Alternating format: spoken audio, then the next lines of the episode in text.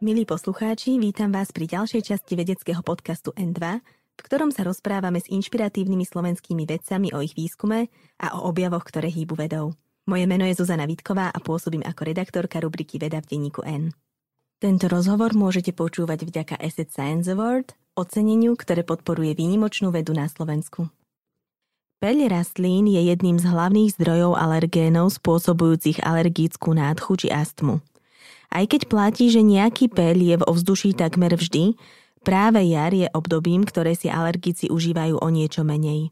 O tom, ako vyzerá tohtoročná peľová sezóna, ako sa dá alergia získať alebo stratiť a čo robiť, keď nám pod oknami rastie alergén, sa budeme rozprávať s imunológom a alergiológom Luďkom Hochmutom z Rooseveltovej nemocnici v Banskej Bystrici, ktorý peľové spravodajstvo popularizuje aj prostredníctvom stránky Allergia.sk. Dobrý deň. Dobrý deň. Jari sa po zime väčšina ľudí teší, no alergikom túto radosť kazí to, že vo vzduchu je stále viac peľu. Čo v ňom poletuje momentálne, teda v polke apríla? Momentálne je vo vzduchu pel brezy a brezovitých rastlín, blízke tomu hrab a tie najvčasnejšie rastliny už pomaly odišli. Odišiel pel jelše a jel liesky, tie ešte nejaké zvyšky sa môžu nájsť vo vzduchu, ale v podstate už po nich. Toho roku bola sezóna pomerne včasná a oproti vláni zatiaľ zdá sa o niečo miernejšia. Ktoré mesiace sú z hľadiska alergénov najhoršie? Kedy je toho peľu najviac a trápi ako keby najväčšie množstvo alergikov dokopy? Tak samozrejme závisí to daného pacienta, pretože nie každý, zďaleka nie každý má alergiu na všetky druhy pelu a my môžeme rozdeliť pelovú sezónu na tri časti. Je to jarné obdobie, keď hrajú rolu hlavne alergény z brezovitých drevín, teda hlavne to jelša, lieska, breza, pridružené príbuzné. A to je podľa roku, môže byť už začiatok sezóny v januári, aj toho roku už sa zaznamenával pel v januári, ale také hlavné obdobie koniec februára, marec, apríl.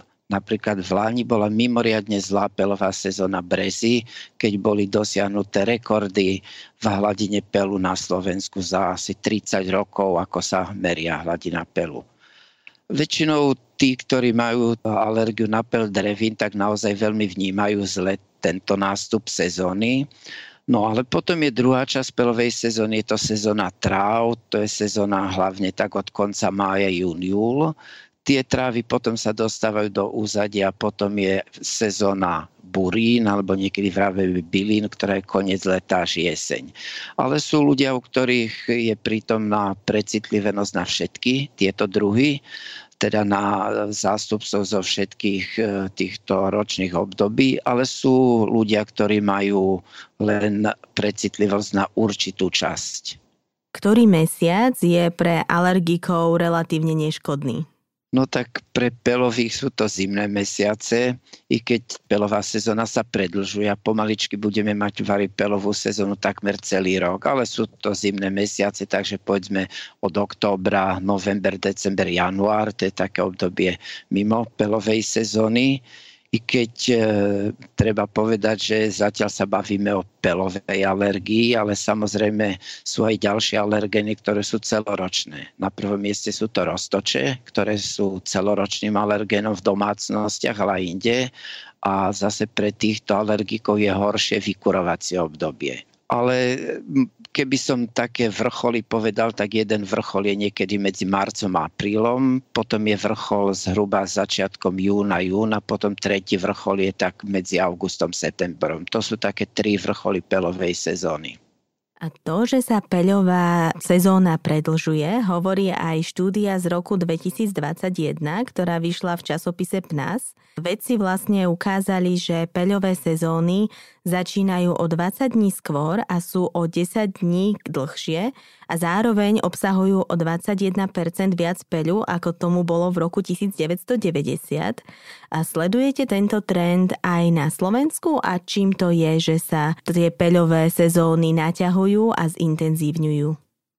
No, musíme predpokladať, alebo môžeme tomu veriť, že je to odraz klimatickej zmeny a my máme na Slovensku pomerne slušnú databázu meraní za zhruba 30 rokov, takže to už je celkom slušné obdobie, keď môžeme porovnávať a my máme naozaj práce, kde porovnávame medziročnú variabilitu, pretože tie roky bývajú niekedy veľmi odlišné. A môže byť, že jeden rok nasleduje druhý ešte horšie, ale väčšinou to tak nie je. A nebýva tá pelová sezóna ako jeden balík, to značí, že teraz je zlý rok a druhý rok bude dobrý, ale závisí to od e, daného druhu pelu. Teda ako príklad by som uviedol vláňajší rok 2022, keď ako som sa zmienil, bola veľmi vysoká hladina pelu brezy a boli namerané rekordné hladiny za merané obdobie, teda do 30 rokov, bola nameraná najvyššia hladina pelu brezy a bolo to zhruba okolo Veľkej noci v apríli. Ale v Lani roku 2022 na to nadvezovala veľmi slabá pelová sezóna tráv, kde zase boli hladiny pelu v, tej dlho, v dlhoročnom priebehu o 20, 30, možno aj viac percent nižšie a súviselo to s klímou.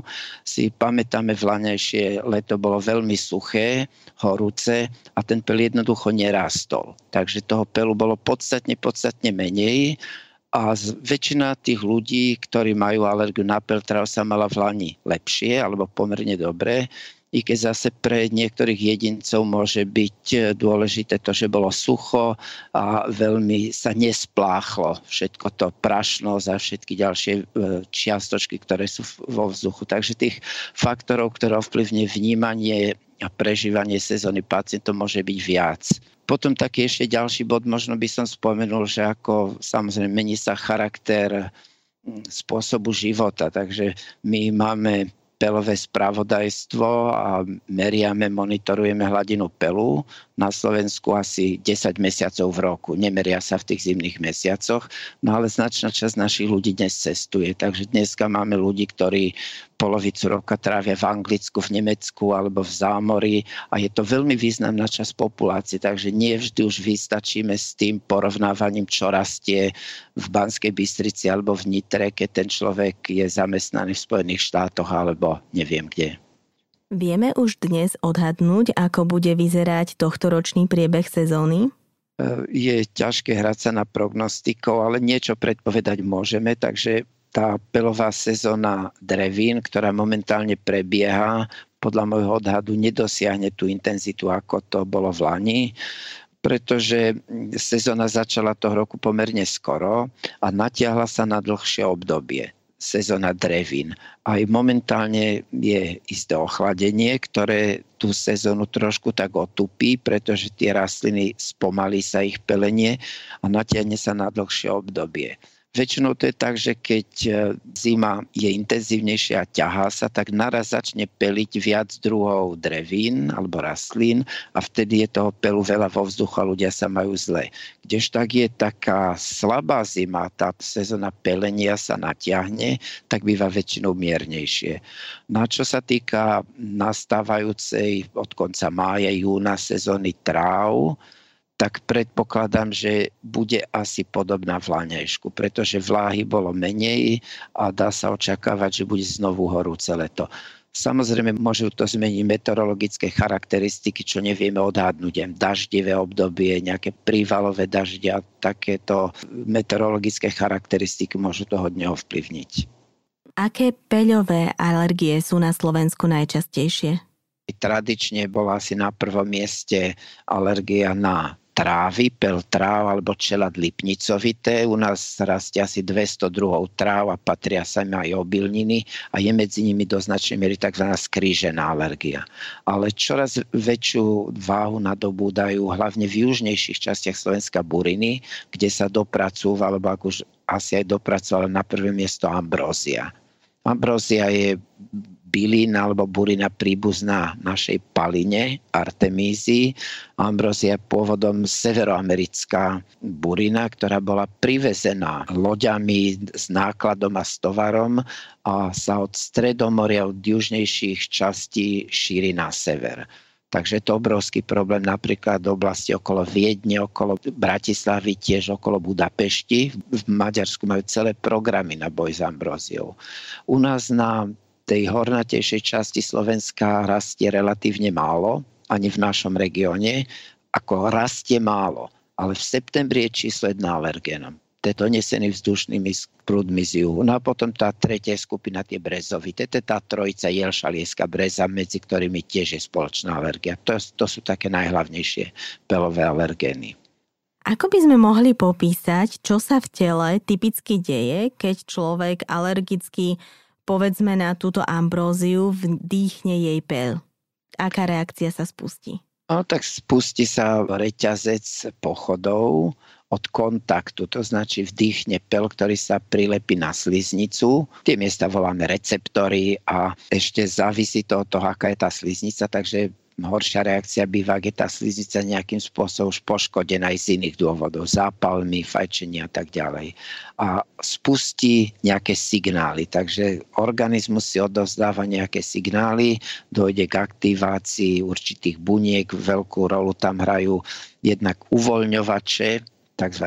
tých mediátorov, ktoré to sprostredkujú, sa volajú bazofily, mastocity alebo žírne bunky, ktoré uvoľňujú histamín a rad ďalších a tie potom uzatvárajú ten okruh a spúšťajú prejavy. Svrbenie, opuch sliznice, kýchania, ďalšie prejavy. Práve tá liečba, ktorá sa používa, akoby niektoré lieky pôsobia komplexne, niektoré len na určitú fázu. No a úľavová liečba pôsobí len na tú konečnú fázu, napríklad antihistaminika, tie tlmia len už tú poslednú fázu s tým opuchom, svrbením, kýchaním a na tie predošlé fázy majú podstatne menší efekt. Kdežto liečba alergénom by mala to blokovať už od vstupu alergénu, od kontaktu. Podľa Svetovej zdravotníckej organizácie bude do roku 2050 aspoň jedna osoba z dvoch trpieť alergickou poruchou v dôsledku zrýchľujúceho sa znečistenia, aj spojeného s emisiami a zmenou klímy. Ako na alergie vplývajú emisie a znečistenie celkovo? Čo sa týka toho počtu alergikov, to je veľmi obľúbené čísla, ktoré sa udávajú a tak štandardne sa udáva, že asi 40% populácie má nejakú alergiu. Teraz sa bavíme o inhalačnej alergii a prevažne pelovej, ale dokopy e, včítanie iných alergií, potravinová alergia, lieková, kožná alergia a tak ďalej, tak sa udáva asi 40% ale toto číslo už sa udáva možno viac ako 20 rokov ono s nárastom chorób je to podobne ako v ekonomike. Keď sa začína z nízkych čísel od nuly alebo z nejako, tak ten rast býva veľmi rýchly a potom sa to spomalí.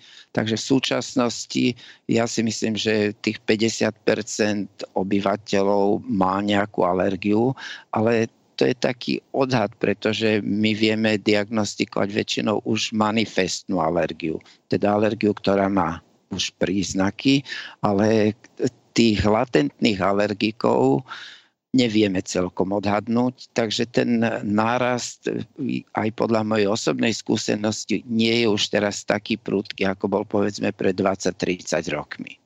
A tie vplyvy civilizačné, ako ovplyvňujú, no tak pochopiteľne mení sa charakter spôsobu života. Tých faktorov je veľmi veľa a Alergia je multifaktoriálne ochorenie, kde hrajú rolu, vieme, genetika, teda predispozícia a vplyvy prostredia, ktoré sú pomerne veľmi pestré, takže niekedy e, môžeme niečo predpokladať a hľadajú sa nejaké markery, nejaké znaky, ktorými by sme vedeli vytipovať rizikové osobnosti a na ne sústrediť pozornosť, ale nie je to vždy celkom priamočiare jednoduché. Ako vplývajú na e, alergie a na ich rozvoj výfukové plyny napríklad? No, e, oni pôsobia, e, môžeme si to rozdeliť. Jednak pôsobia v princípe škodlivo na dýchacie cesty aj na ďalšie funkcie, pretože obsahujú rôzne látky škodlivé od, od drobných partikulí cez chemicky pôsobiace látky a v každom prípade poškodzujú dýchacie cesty okrem iného ale veľa je úvah o tom, ako ovplyvňujú charakter vegetácie a samotné pelové zrná sa udáva že tie zrnká pelové sú trošku deformované, majú iné charakteristiky, sú viac e, alergizujúce, ale ja osobne nevidel som nejaké také veľmi komplexné práce na túto tému. Ja predpokladám, že skorej v mnohom je to taký odhad, ktorý tak paušálne predpokladáme. A zase to sú také paradoxy. Ja teda už čo si si pamätám a tá motorizácia je samozrejme obrovská, nekonečná, ale zase ja pamätám z čias môjho detstva, keď prešli dve Tatry po ulici, tak určite bolo e, viac exhalátov na najbližšie 3 hodiny, ako je dnes. Ja spomínam, keď som bol v tom ponovebrom čase v Miláne ako doprovod jedného pacienta, bol som už aj predtým v Miláne a mne slzili oči tam z tých exhalátov. A bol som v Miláne pred pár rokmi a ten vzduch bol subjektívne ďaleko čistejší, čím samozrejme neospravedlňujem dopravu, ktorá naozaj metlou, dá sa povedať, ale na druhej strane zase mnohé technologické opatrenia dokážu mnohé veci kompenzovať. Už ste to trochu načali, ale povedzme si to ešte raz, ako vznikajú alergie, akú rolu hrá genetika, akú rolu má prostredie, v ktorom človek vyrastá a žije. Tá genetika má kľúčovú rolu a predpokladáme, alebo je to tak, že každý alergik má genetickú predispozíciu, teda má zdedené gény, mnohé, niektoré tie gény sú pomenované, niektoré nie, niečo je to konštelácia tých génov, ale ten genetický základ je tam. Lenže z toho, čo sme vraveli, tak je polovica populácie, ktorá má už ten genetický základ a navyše ešte nevieme, koľky sú tí skrytí latentní alergici. No a druhý faktor je, prostredie, sú to najrôznejšie vplyvy prostredia, niekedy používame dnes výraz, že to je epigenetika. To sú tie vplyvy, ktoré vlastne modifikujú alebo e, nejakým smerom nasmerujú vývoju daného človeka. Sú alergici, kde tá dedičnosť je absolútne jednoznačná. Z takej našej každodennej praxe vidíme rodiny, kde je alergik otec, dcera, vnúčka a, alebo je viac súrodenca, sú všetci akoby z jedného cesta naozaj. Ale vidíme rodiny, kde je jeden alergik, jeden, dvaja, nik nemá. Vidíme súrodencov, kde jeden je alergik a druhý nie. Pri tej genetike je to taká mozaika, takže do akej miery sa naozaj ten gen potom prejaví, to závisí. No a tých okolností je veľa. Hovorí sa samozrejme veľa o vplyvoch e, civilizačných, pochopiteľne je to aj spôsob života v niečom, kolektívny spôsob života, spôsob stravovania a tak ďalej. A je veľmi dôležitá úloha detstva, tam je samozrejme veľmi dôležité a mnohé vplyvy, napríklad vírusové infekcie v útlom detstve môžu naštartovať tieto alergické pochody. Odborníci niekedy zmienujú aj stres ako jeden z faktorov, ktorý prispieva k rozvoju alergie. Ako vlastne stresujúci spôsob života môže spôsobiť to, že mi zrazu začne vadiť povedzme jelša? tak zase tam tých okolností viacej, ale v organizme máme niekoľko dôležitých regulačných systémov a jeden z tých regulačných systémov je imunitný systém, ktorý má okrem tej prvotnej úlohy, že obrana organizmu a rozpoznanie vlastného a cudzieho, čo je základná úloha imunitného systému, ale má aj regulačný vplyv. No a on pôsobí v harmónii s nervovým systémom, ktorý zase iným spôsobom prenáša nejaké podnety a do tretice tam systém endokríny, teda žlázy s vnútorným vylúčovaním, kde máme viaceré tie stresové hormóny. Takže tá súhra alebo nesúhra týchto systémov sa môže podielať. Poznáme celý rad psychosomatických ochorení, kde psychika ovplyvňuje. Ale ako zase je tam do miery obmedzený vplyv a E, veľmi často niečo sa aj preceňuje okolo toho stresu. Ja aj pri iných chorobách vidím, že často ten stres a typ e, psychiky a reakcia správania sa človeka ovplyvňuje druhotne. Takže nie nejakou takou záhadnou, nejakou súhrou niečo v organizme, ale napríklad úplne banálne tým, že ten človek, ktorý je pod, v, nejak, v nejakou tenziou, je nejaký tenzný, voláme človek nevyrovnaný, vystresovaný a tak ďalej, tak napríklad nedodržiava opatrenia, nevstave dodržiavať liečbu.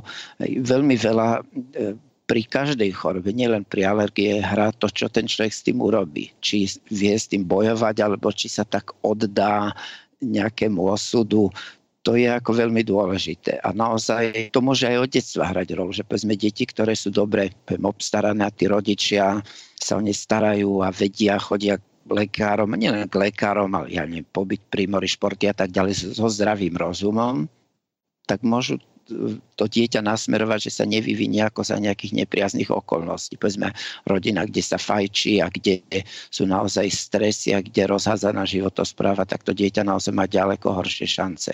Takže ten stres je veľmi dôležitý, je, patrí medzi kľúčové úlohy ale veľmi často ovplyvňuje to skorej možno cez to správanie, ako cez nejaké také tie vnútorné e, súhry alebo nesúhry. Podľa údajov Úradu verejného zdravotníctva je viac ako polovica alergikov na Slovensku polinotikov, čiže ľudí, ktorí trpia precitlivosťou na viacero druhov rastlín. Platí to, že keď už mám alergiu na jeden typ rastliny, môže sa u mňa rozvinúť alergia na ďalšie a tak ďalej? Tá pravdepodobnosť je snáď o niečo vyššia, ale nie je až príliš vysoká. A nás kedy naozaj prekvapuje, že ľudí, ktorých pretestúvame s nejakým odstupom, vybral liečbu alebo po pár rokov pretestujeme, tak vidíme vývoj všetkými troma smermi. Teda zriedkavejšie, že vymizne na niečo, čo mal precitlivosť, ale vidíme u niektorých ľudí po rokoch, mám ľudí, ktorí sa mali dobre a nemali sme ich dôvod pretestovať a jedným z odstupom 15 rokov som ho pretestoval on mal úplne to isté spektrum alergénu ako pred tými rokmi, ale vidíme aj tam, kde to pribúda. Takže my na dopredu nevždy vieme vytipovať, u ktorého človeka to pôjde tým zlým smerom a ktorým to pôjde dobre. Takže my ako lekár musíme predpokladať horší priebeh a pacient musí dúfať v ten lepší priebeh. E, používa sa aj taký výraz, že alergický pochod, čím sa ale myslí dačo iné, že ako tá choroba pochoduje od nejakého štádia, od jedného štádia do druhého. Väčšinou ten alergický pochod, ak to ide od útleho detstva, tak tí takí typickí alergici, povedzme, že má tú predispozíciu, teda má alergiu rodičov, súrodencov a Prvý príznak môžu byť náchylnosť na také banálne, ale častejšie infekcie. To značí, že tie sliznice má trošku handicapované. Potom bývajú kožné prejavy, nejaké ekcémy, ktoré idú do nádchy, horné cesty dýchacie. A keď to ide zle, tak to postupuje do astmy prieduškovej a ku generalizácii, že nastane tam viac tých prejavov. Ale veľmi často ten postup nemusí byť takýto. Aká je pravdepodobnosť, že sa človek z alergie úplne vylieči niekedy v dospelosti? Tak z alergie sa v princípe dá povedať sa nedá vyliečiť, ale dá sa liečiť. To je častá otázka. Pacienti sa pýtajú, že či teda dá sa tej choroby zbaviť a či sa dá vyliečiť. Až mu poviem, že je jedna dobrá, jedna zlá správa. Tak vyliečiť sa to nedá, ale liečiť sa dá alergia. A dobre liečený alergik môže byť veľmi blízko zdravému stavu. To značí, máme pacientov, ktorí po absolvovaní liečby, ktorá je zdlhavá ale ak to dobre ide, tak nemá takmer žiadne ťažkosti. Máme rád pacientov, ktorí väčšinou nejaké tie príznaky majú, ale to je ako minimum. Naozaj, že to značí, že nemusí brať trvalé lieky a má tých obmedzení minimum. Základom teda pritom hneď spomeniem, že základ liečby nie sú tie lieky úľavové alebo záchranné, ale liečba alergénom. Teda to, na čo alergiu, berie vo forme liekov a tých možností je viacej. A na tej liečbe je také nepríjemné, že je zdlhavá, takže trvá viac rokov. A druhá taká nepríjemnosť alebo patália je to, že mnoho ľudí, keď sa má dobre, tak necíti potrebu to užívať. Čiže človek si ako keby dáva malé dávky topoľa, jelše alebo brezy, aby potom organizmus nebol taký šokovaný, keď začne peľ poletovať všade okolo neho? Áno, navodzuje sa tolerancia na alergén. Princíp je taký, že malé mikrodávky alergénu dostáva v nejakej forme, ale je dôležité, aby tá liečba bola aj v, dobe, v období, keď to neberie, pretože tam ide o nejaké preladenie organizmu a ten, to sa nedosiahne za mesiac, za dva, ale väčšinou je potrebné niekoľko rokov tej liečby. Veľa ľudí sa samomedikuje, či už tými záchrannými antihistaminikami, keď už začne sa im zapchávať nos a slziť oči, alebo sprejmy do nosa, bez nejakej dlhodobo sledovanej a nastavenej liečby. Do akej miery je to v poriadku a čo to môže z dlhodobého hľadiska spôsobiť? Tie lieky, ktoré sa bežne užívajú, teda napríklad antihistaminika. Sú to síce lieky, ktoré nejdú na tú podstatu, že neblokujú alergiu, ale blokujú príznaky. A čím menej príznakov má ten človek, tým lepšie, lebo pokiaľ má príznaky, ja neviem, upchatý nos alebo nejaký kašlací reflekt, tak to sa v organizme fixuje.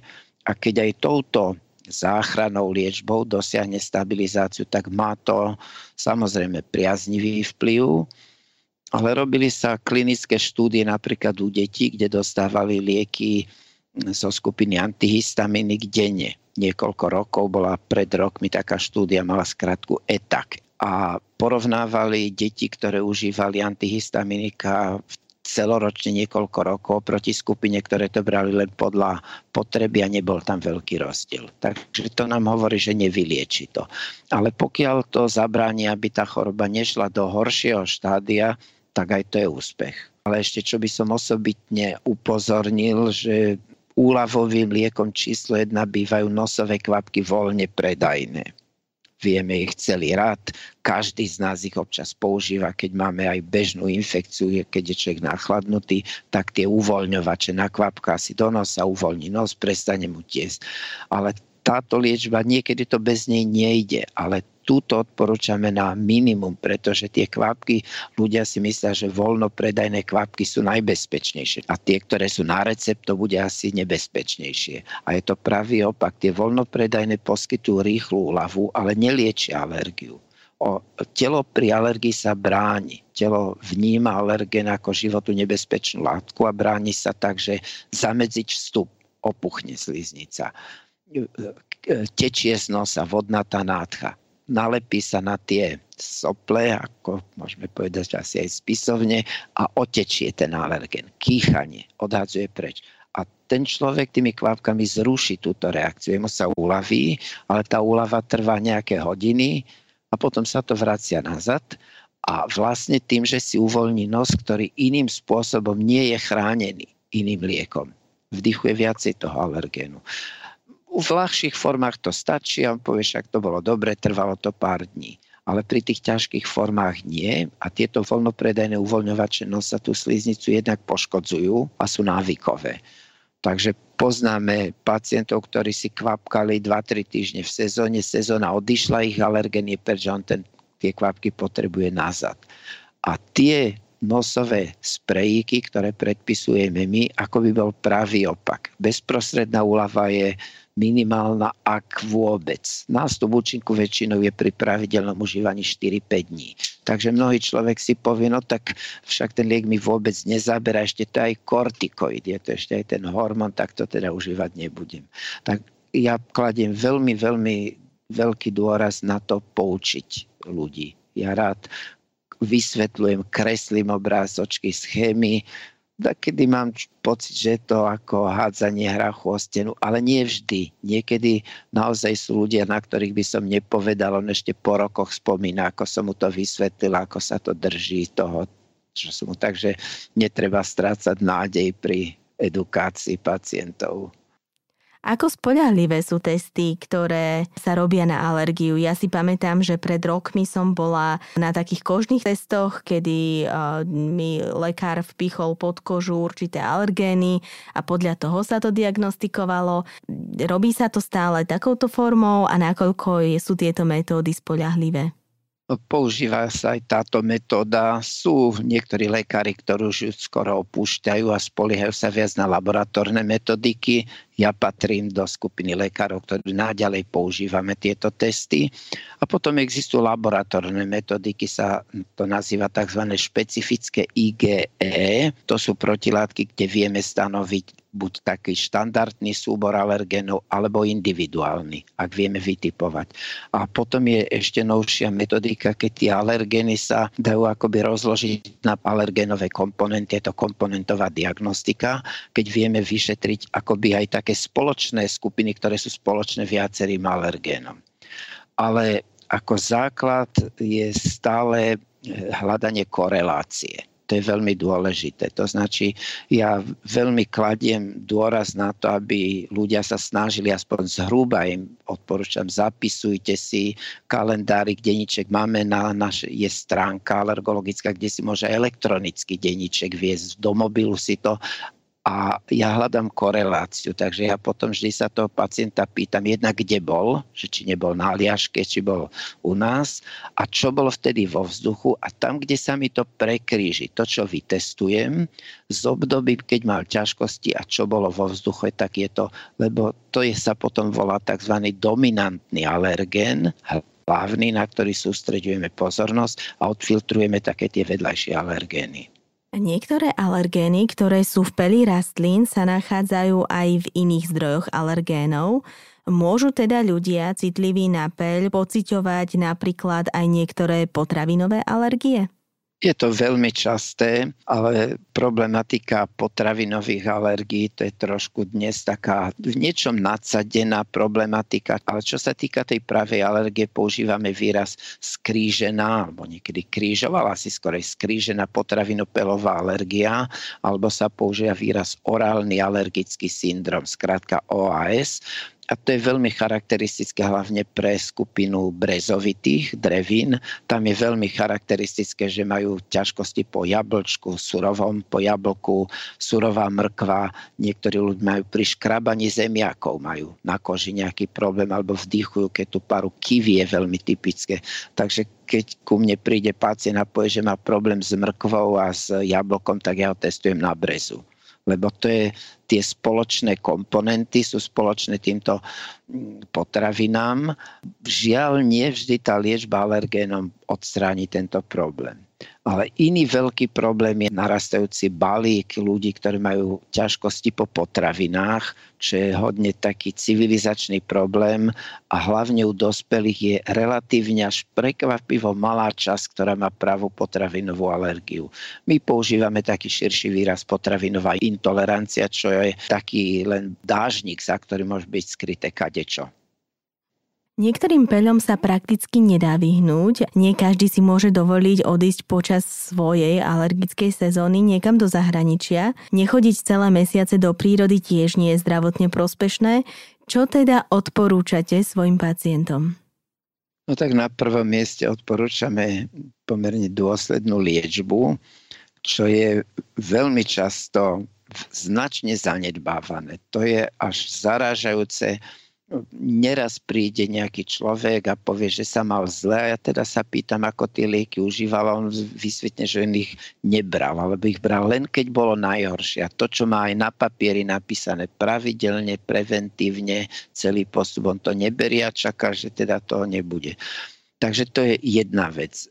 Pretože u neviem odhadnúť, to je tak, ale zhruba poviem 70 až 80% dobre liečených alergikov, spelovou alergikov, môže mať kvalitu života veľmi blízku normálnemu. Včítanie turistiky, mám pacientov, ktorí celkom ich za to nechválim, ale mi rozprávajú, ako kosili a ako sa to dalo. To je jedna vec. Druhá vec je, aj tak už sa tak dotýkame tej vegetácia, toho, čo s tým, no, veľmi častá požiadavka alebo nie zriedkavé na výrub drevín. Samozrejme, to keď spomeniem, že má niekto na alergiu, tak 90% ľudí povie, no to je ono, ja mám brezu rovno za oknom. A ja mu poviem áno, a ďalšiu brezu máte 50 metrov od okna, ďalšiu 100, ďalšiu 500 metrov, je to domáca drevina, ktorá rastie od Uralu až neviem pokiaľ, od Škandinávie až južné krajiny a pel týchto rastlín je v podstate tých hlavných alergénnych druhov je všade. Vo výške 10. poschodia a pelové zrnka sa zanášajú vzdušnými prúdmi na vzdialenosť nie desiatky, ale stovky kilometrov.